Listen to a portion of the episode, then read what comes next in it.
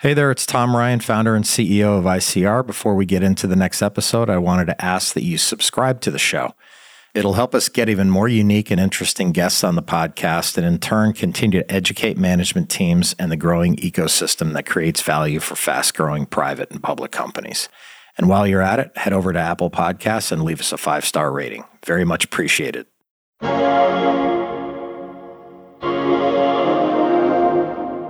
There's no better way to learn than from your clients. To me, the probably the most impactful part of every day is sitting down with our clients and learning about their industry, what their challenges are, and using that to help drive some innovative solutions for them. Sticking with one firm for the majority of your career means you gather a wealth of knowledge from a wide range of clients over a long period of time. It also positions you to be ready for anything. There's a lot to be prepared for. And I think uh, the, the lesson from all of that is be nimble, stay ahead of the market, be aware of all the you know, different sources that are available to you, and don't wait until there's a fire to then try to go get the insurance.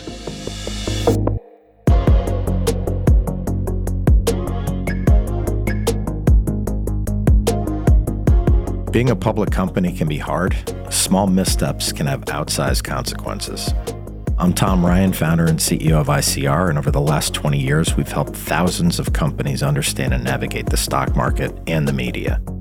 We'll demystify these and other increasingly complex stakeholder groups so you can focus on what you do best building your company and unlocking your true potential.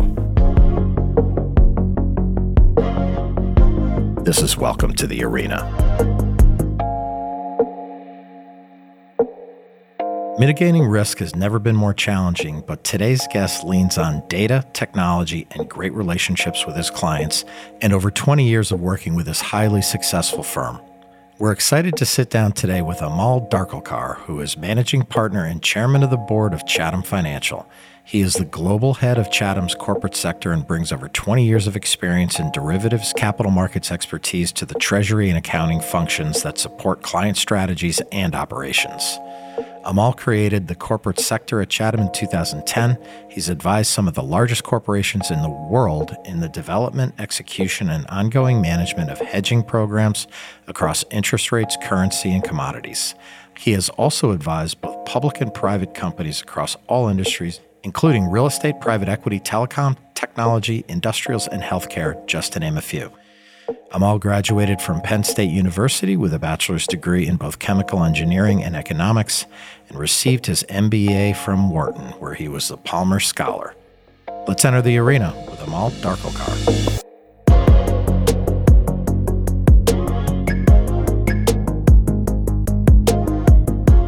Chatham is uh, we're a bit of a unique company. We work in the capital market space, and we exist to really empower our clients to get the best possible capital markets outcomes, with a particular focus on debt capital markets and derivative capital markets.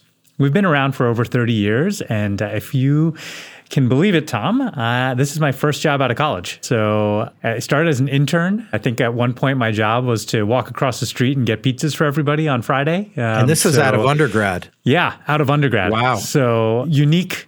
Maybe the story that uh, our grandparents told us uh, about their careers has has been my story. But you know, this is a special company that really, you know, we've existed for a long time, putting our clients' interests first. And we do really interesting work in capital markets. And we've grown tremendously from when I started and we were, you know, you could feed the whole company with a few pizzas. Uh, yeah. To uh, that's not quite the case today, uh, with seven offices, uh, th- over three thousand clients, over you know a trillion uh, in hedge notional that we advise on every single year. You're going in and you're doing very important work, managing risk, and you're doing it at scale around the world with some of the biggest companies in the world, which is super impressive. Before we kind of formally started the interview, we talked a little bit about a culture of excellence. And to go from where you were just out of undergrad to where you are today, you couldn't get there without a culture of excellence. Talk about the senior team and how you permeate that through the organization every day. The senior team is a really special group of folks, Tom. We have uh, folks that have been at the company, myself, our CEO, our president, have all been at the company north of, you know, 15, 18 years. Uh, and so there's a lot of history there. But then we add in some of the other folks that we've uh, added to the team over the years, uh, including recently hiring a new CTO and chief product officer who uh, was formerly at Reuters as their CTO, you know, hiring a new chief people officer uh, bringing in talent. And what we really try to blend is, you know, bringing in uh, folks who are aligned with where we want to go, that really put clients at the heart of their story and that put their interests first. And we want to show that it, you don't have to be here, you know, 20, 30 years in order to live that culture, that there are plenty of people in the world like that. And you know, one of the things that's been really uh, fun for me is uh, realizing that uh, we're the kind of place that a lot of people want to work. As we've grown and expanded, it used to be when I started that it was a little bit harder to recruit. Uh, now to sell, um, sell people, right? And then all yeah. of a sudden, now they're now they're coming to you. Yeah, we, we get to have some of those creative conversations. Say, oh, we don't have a role for this person, but we really like them. How do we think about uh, bringing them into the firm? And uh, you know, again, I've been here long enough to to remember when that person maybe never would have even taken our call, let alone called us uh, to, yeah. to talk about a job. So it's been really fun. It's really cool. Who typically hires you within the company? What are you all great at where they'd be smart to outsource some of these important projects to you? Yeah, so it's interesting because we work across a number of different industries. And I'd say the person who's closest to making the capital markets decision uh, at the firm is usually the, the person that's going to hire us. So if you're at a, a, private equity sponsor, it might be you know the head of their capital markets team. If you're at a company, it might be CFO or treasurer, depending on you know size of company and experience. And the services we provide really ultimately come back to enabling our clients to fill in the gaps that they might have. So sometimes those gaps are knowledge might be somebody who hasn't done a cross-border M&A transaction before and they are looking to bring somebody in who's been through that before to think through all of the FX implications uh, or integration challenges associated with it. It might be a large multinational that says, I have a big FX footprint, um, but I don't really have the technology or capability to, to put in place that kind of program. Let me bring Chatham in and, and have them you know, leverage Chatham's technology to do that. Could be a real estate investor who's got you know, thousands of properties and asset level financings uh, across the world and is thinking, I have to be ready to uh, be able to analyze my, my exposures, my data, my bank exposures at a moment's notice because those are the types of questions that I'm getting from board and other investors. And so uh, tends to be really senior capital markets folks that engage us. Uh, and, and again, the work is really, if it's related to debt or derivatives, sometimes it's filling in knowledge gaps. Oftentimes it's taking advantage of our scale. We do so much that when banks are working with us, they recognize they're not just working with one client on behalf of Chatham. They actually recognize that we represent an entire industry and, and thousands of clients uh, yeah. to, to them. It's a nice place to be. To get a little bit more granular and follow up on that last question. What's the most interesting deal you've worked on, and, and maybe an example of a complex kind of financial risk management solution that you provided thankfully the listeners can't see the gray hair, but, uh, but, but they're coming in now. You know, I'll say some of the most interesting ones have tended to be for me, at least working with companies in doing uh, M&A transactions when they're particularly cross-border M&A in highly volatile interest rate or currency environments. So you know, I won't divulge the names uh, for confidentiality, but always, you know, those that companies that whether it's sponsors or strategics that are looking to purchase uh, something, realizing there's currency risk, there's rate risk associated with financing, there's going to be integration challenges. Could there even be like commodity risk and absolutely like all, all of the above, like mashed into one, right? Yes, and you're thinking about everything from capital structure to what does life look like, you know, on day 1, on day 100, on day 1000. Those are the most fun because it's not just uh, about walking in the door and saying, "Hey, you should consider X, Y, and Z." Uh, one of the things we love and, and that really differentiates us is we're not kind of giving a memo and saying, "Hey, go do." Um, we're actually with the team and acting as the arms and legs to help them execute the trades, whether it's negotiating the financing or working through the derivative side. I remember one particular transaction where we ended up having to talk to the central bank of the country in which the acquisition was happening because the acquisition was so large that it would move the currency markets, and they yeah. were worried about it. And so, not your typical Tuesday afternoon, um, but uh, but was pretty fun day uh, for for me at least because I geek out on this stuff. Yeah, I'm part of a consulting firm as well, and there's nothing more satisfying when you really feel like people rely on you. You're a partner. You're in the trenches with them. They never forget it, particularly if you deliver on your value proposition, right? Yeah, that's right, and and I bet you you can relate to this. the The biggest compliment that uh, that we can get is thank you for giving me the confidence that we did the right thing. Right, I, I think that there, there's no bigger compliment uh, than that. And it's really uh, rewarding to hear that, uh, especially because it's a team effort. It, you know, it really this is not a solo sport. I have this uh, pet theory that very few things in life are solo sports, and business definitely isn't. And I love when a client comes back to us and says, Thanks for giving me that confidence, because I know it was actually an entire team effort that made that possible. They'll come back again and again. Switching gears a little bit, it feels like the world's going haywire. There's so much volatility, geopolitical, inflation, war in Europe interest rates obviously are a huge focus of issuers. What's your crystal ball saying about rates from here? Yeah, it's a super interesting time, uh, and and I wish I had a crystal ball that I could tell yep. you exactly what's going to happen. But you know, I think there's a few interesting things to think about. One is um, this is an environment that most uh, capital markets professionals have not lived in before. Right. Right. I mean, inflation like this we haven't seen in generations. The rapid rate uh, increases hadn't seen in a long time. This is just a really challenging environment for capital markets professionals to make decisions and, and make recommendations. It's, it's a new new environment. Two, there really continues to be, even after Powell spoke yesterday, a meaningful divergence between the words that come out of Powell's mouth and the mouths of the Fed. Uh, and how the market is interpreting that. Now, time will tell who's going to end up being right. We, know, we don't know, but to oversimplify, we hear Powell say few rate cuts, and the market turns that into oh six rate cuts, and those are inconsistent with one another. Again, market could be right, Powell could be right, both of them could be wrong, who knows? But it presents an interesting inverted yield curve challenge for issuers, especially when they're thinking through the now or later question. You know, do I wait? Do I not wait? What's available? But uh, this prospect of rate cuts is certainly unleashing, you know, today, as we sit here in early February 24, is unleashing some elements of the market that I think had been dormant. So banks are coming back uh, into the term loan market. We're seeing, and I think you could probably speak to this even more, Tom, you know, resurgence of interest in, in IPOs, even if the, you know, calendar isn't quite full yet uh, on that.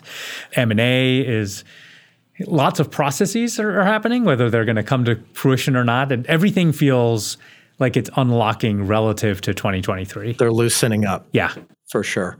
Yeah, time will tell. You know, look, I've never seen anyone in the whole world who people try and quantify every word that comes out of his mouth, and sometimes you can't quantify things.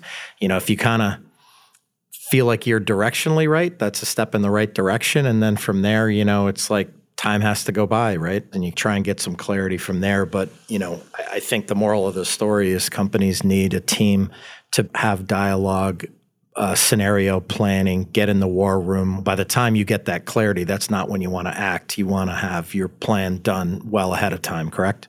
Totally agree. Yeah. I mean, it's um, especially that emphasis on scenario planning, building a capital structure and a risk management plan that's resilient in the face of any market. I mean, the reality is companies can't wait for rates to come down. If an M&A transaction makes sense, if it makes sense at 5% but it doesn't make sense at 7%, that's a meaningful problem, right? You start to ask, you know, does that actually make sense?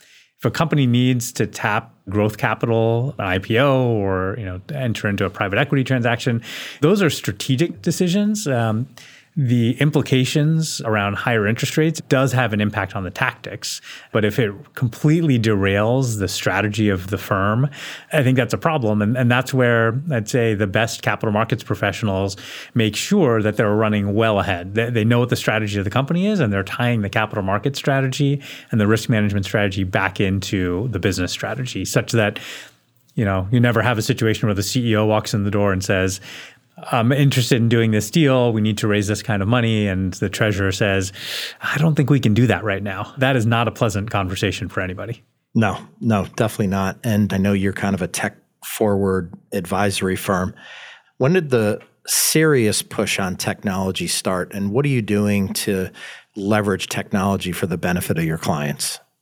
Yeah, for us, I mean, technology started, if you can believe it, before I started. Um, we uh, realized in the late 90s that the internet was going to be a thing. and our first technology was hey, you know what? Let's have a website where people can actually track all their derivative positions. Super simple today, novel in you know 1999, 2000 when we first started uh, rolling that out. But let's let's fast forward. You know, one of the industries in which we work is the commercial real estate industry, which is an industry that has been impacted meaningfully by interest rate increases. But a challenge that's a little bit unique to the uh, commercial real estate industry is a lot of companies will finance on an asset to asset basis. So might not be you know, big public REIT might will do unsecured bond deals and, and, things like that, but a lot of real estate operators will be financing asset to asset deals, and that can be really hard to track. So we have a debt management platform which has nearly $2 trillion of commercial real estate debt uh, on it. I think of all the data that, that's embedded in there, all the loan agreements, all the covenants, um, all the knowledge. Uh, and for an individual client, uh, what it allows them to do and what it allows us to do as their advisor is actually see all of their debt, all of their derivatives uh, together. You know, put that together with the current market environment, what's available from a financing or refinancing perspective, or what's not available, uh, and really be a partner as they are navigating what should we do. And as companies take more in the CRE space, especially take more of a portfolio view rather than an asset by asset view. The ability to have all that data at their fingertips, at our fingertips as their partner and advisor, really changes the nature of the conversation and allows them to pursue strategies that you know would be much harder to execute if you didn't have all that data at your fingertips. You know public companies for uh, another example or multinationals. The number one topic that cfos don't want to talk about on an earnings call uh, is fx right? It's complicated. Analysts really don't want to spend a lot of time uh, understanding it. They don't get it and they don't want to spend time on it, which means if you're doing a great job as a multinational and a risk manager, you need to make it a non issue. So that requires getting your hands on what are your exposures, having a program that works whether the dollar's strong or weak. Honestly, it's a lot easier to talk about interest rates or commodity prices than it is FX uh, yeah. for, for most uh, CFOs. And so, you know, that type of technology allows companies to really figure out what their exposures are, put in place great programs, and, and that has an impact on everything from capital structure to M&A strategies to, you know, if you're doing divestitures, uh, you know, having that data uh, is really powerful. Yep. No question about it. And I would imagine that's how you uh, sift through and stay updated on the latest market trends and developments, also with the uh, benefit of the technology you have, right?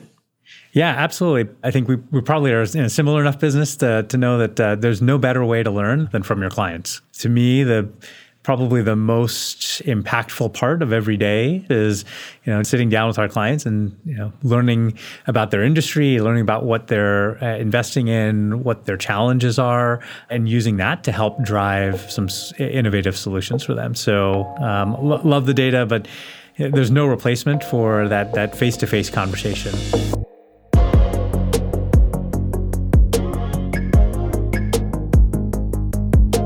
Chatham Financial has a spectacular track record of organic growth, but they've also done some acquisitions. Most recently, they acquired EA Markets. I wanted to know more about that partnership and how Amol sees it changing the business going forward. We uh, for a while, we're looking to expand our capabilities in uh, the capital markets uh, area to bring on more experts uh, who have debt and, and other uh, you know broader capital markets expertise. And uh, as we had embarked on that journey, we talked to lots of folks, and we found our kindred spirit in in Ruben Daniels, who's the founder of, of EA and the EA team somebody who is client first, not solution first or product first. There's lots of folks out there that are specialists in their particular area of, of finance. They might be high yield folks or LevFin or, you know, they do investment grade. We were really looking for somebody with experience that we could bring into conversations with private equity sponsors, with uh, public companies to talk more broadly about their capital markets uh, needs and, and, challenges. So that's what we were looking for, and we uh, were excited to bring the EA team into the fold late in 2023. Uh, and while it's early, you know, I'd say one of the big ways that it's uh, positively impacting our client relationships, Tom, is that we are having more of those strategic conversations uh, with our clients. You really can't talk about derivatives and risk management without talking capital structure, and the ability to have that broader conversation uh, with CFOs, with treasurers, with boards uh, is already starting to happen. Just even in the first few months of our working together. It's great. I know that you just issued a new report, The State of Financial Risk Management. Tell us about that. Yeah, you know, unsurprisingly, uh, as companies are growing uh, and taking on capital and going internationally, more companies have interest rate risk, currency risk, and commodity risk than ever before. You know, it's not a surprising statement. What is surprising is that a fewer percentage of them are hedging that risk than uh, than have before. Why do you think that is? Yeah, I, I think there's a few reasons for it. Um, one uh, is, you know, particularly over the last several years, uh, put 2023 to the side, um, and you know this really well, Tom, that, you know, we had a banner uh, run on IPO markets for a little while there. Lots of companies went public, whether they were VC backed or private equity backed those companies tend to be less mature in, in their risk management uh, approaches. While they're more levered in, in, some cases, they tend to spend a little bit less time and energy on interest rate risk management, a lot less time and energy on FX and commodity risk management uh, because they require investment. Um, it requires real investment to, to do those well. So that is actually one of the reasons that we saw the numbers drop in terms of percentage that are really hedging their exposures because more companies have gone public that are less mature and probably le- i mean to be honest right like less sophisticated maybe they were prematurely brought out to the public markets before having the infrastructure that's the way it is sometimes and people have to adjust and and refine their approach right that's right, and then they'll they'll catch up. I'm sure you've seen it um, because when, when you're in the public markets, the, those questions get at, like, even though analysts don't want to talk about FX, you'll get the question. So I think that that's one of the reasons. Um, the, the other reason is that it is getting harder to know what to do because the market is so uh, volatile. Yep. One of the most common questions we got last year is, "Oh, should I really hedge interest rates now if they're going to go down later?" Yeah. Eh, right, and same thing with FX. Uh, you know, depending on what direction you're at, strong dollar or weak dollar is, is better for you know some companies versus others.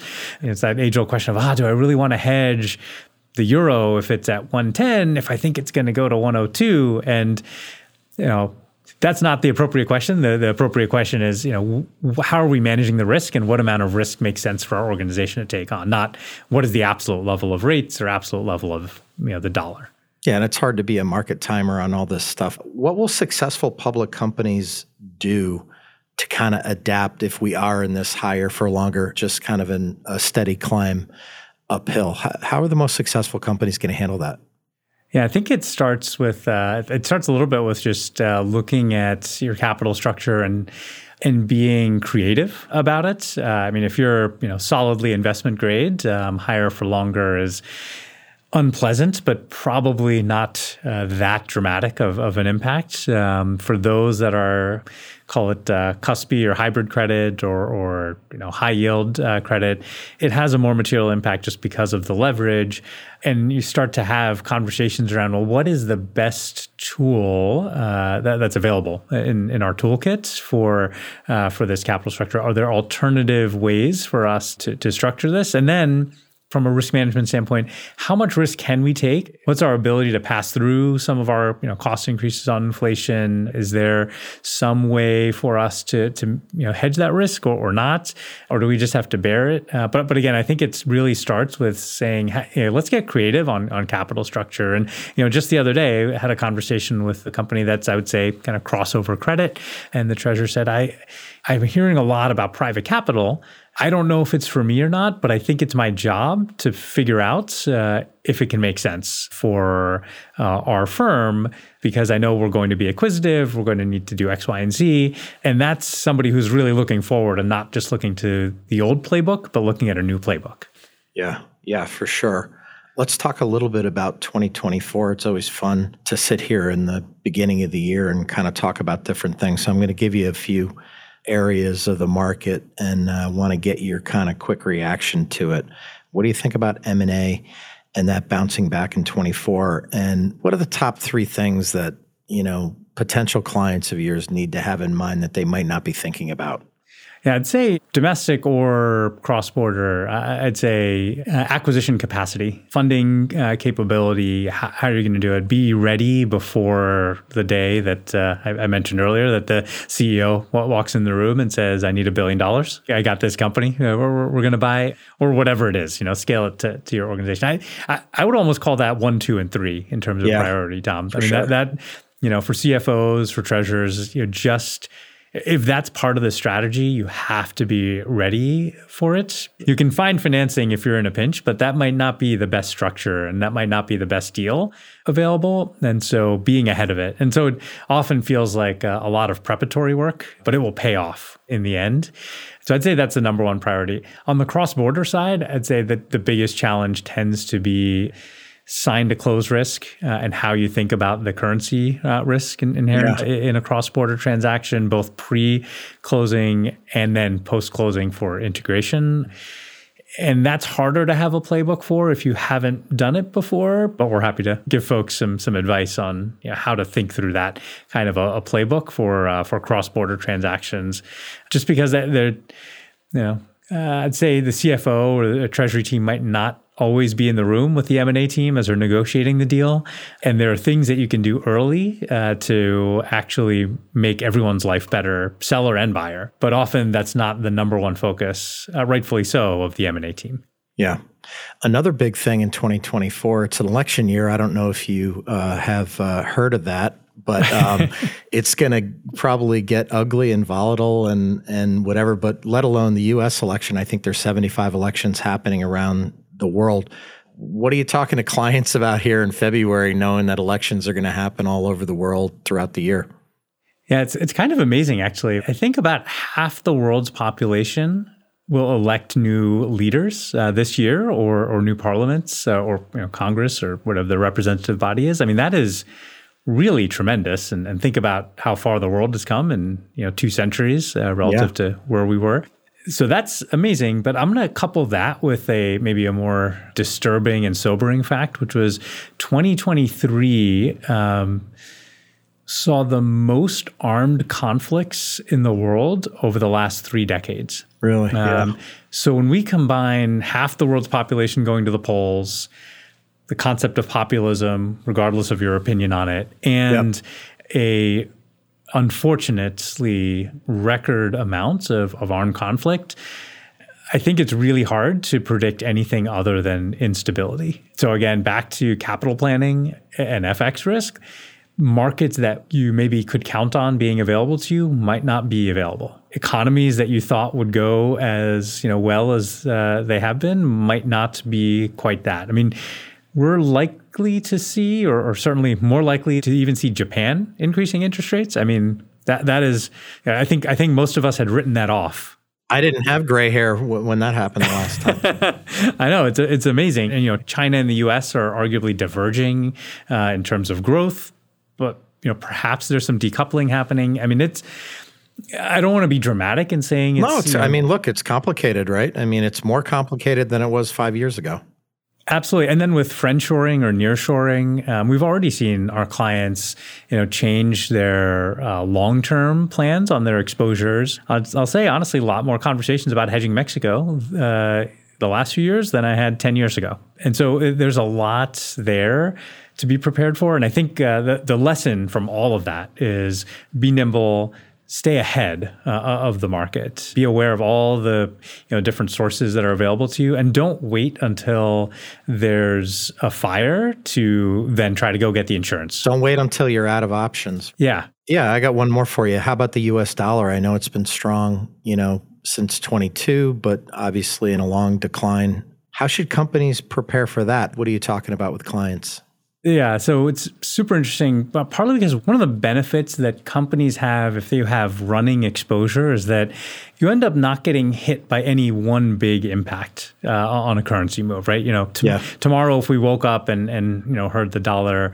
you know, strengthened or weakened by 5% for any given company uh, unless you're doing large capex or M&A transaction, that's one day the trend really matters. Uh, and, and, I think what it really comes back to is understanding where your exposures are. So this answer is a little bit different. One of the biggest challenges multinationals have is actually knowing what their exposures are. So you might think you're exposed in one direction. I've been in this situation many times. When we actually do the work to dig into the data, the number of times we've told people like, you thought you were actually long this currency, you're actually short this currency, really? which is yeah. shocking. No shocking. one believes it. Yeah. And then you dive into the data and they say, oh, that makes sense because there might be little things like people would code euro invoices as dollar invoices because it was easier for them in your ERP system. Right. Or you have supplier contracts that you pay in euro but are really based on the you know uh, the exchange rate. So is it really a euro exposure or is it a dollar exposure? So when you really dive into the data and put it all together, uh, I think that's really the critical first step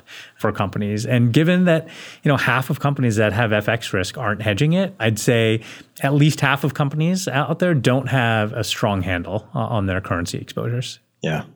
My last question, Amol, would be where do you see Chatham in the next three to five years? Obviously, you have great scale, lots of clients, probably hiring a lot of people. What's your vision for the company in the next uh, few years? Yeah, can I admit uh, that I went to our holiday party and uh, I was wondering, uh, I was like, oh my goodness, I'm, I'm a little sheepish that I might not know everybody here anymore. But um, yeah. I think we're never going to lose sight of our putting clients in, in, the center of our universe. And so for me, as I look forward over the next three to five years, I expect us to continue to be even stronger partners uh, with our clients and working with them on their most challenging capital markets uh, issues. and whether that's solving that with technology and offering that to our clients or services or some combination of those two.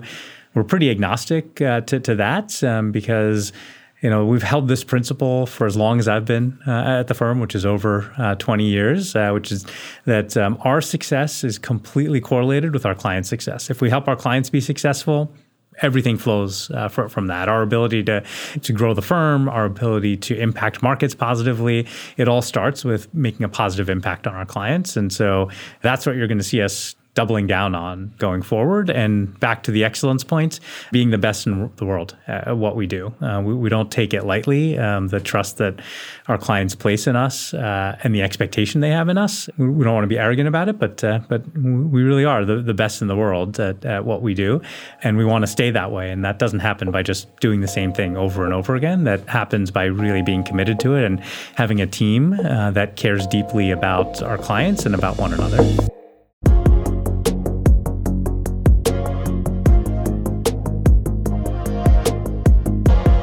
Time of unprecedented volatility, Chatham is perfectly positioned. They're adding tremendous value to companies around the world, helping to mitigate their risk and achieve their goals.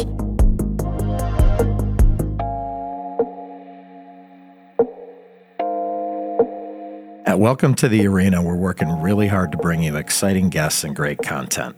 If you found this episode insightful, subscribe to the show on your podcast app and leave us a five star rating. The more the show grows, the more interesting voices we can have on the podcast. And in turn, that should demystify a lot of the stakeholders around public companies and soon to be public companies. Thanks for listening. I want to thank Amol for joining me today. He has such a unique insight into the market, the challenges for companies, and the best ways to prepare. It was great to have him on. I'd love to have him back sometime down the road to check in. This is Tom Ryan. We'll see you next time back in the arena. References to specific stocks are not intended to be recommendations for specific trading behavior. Comments presented on this podcast are intended for informational and educational purposes only, and do not represent opinions or recommendations on whether to buy, sell, or hold shares of a particular stock. All investors are advised to conduct their own independent research into individual stocks before making a trading decision. In addition, investors are advised that past stock performance is no guarantee of future price performance.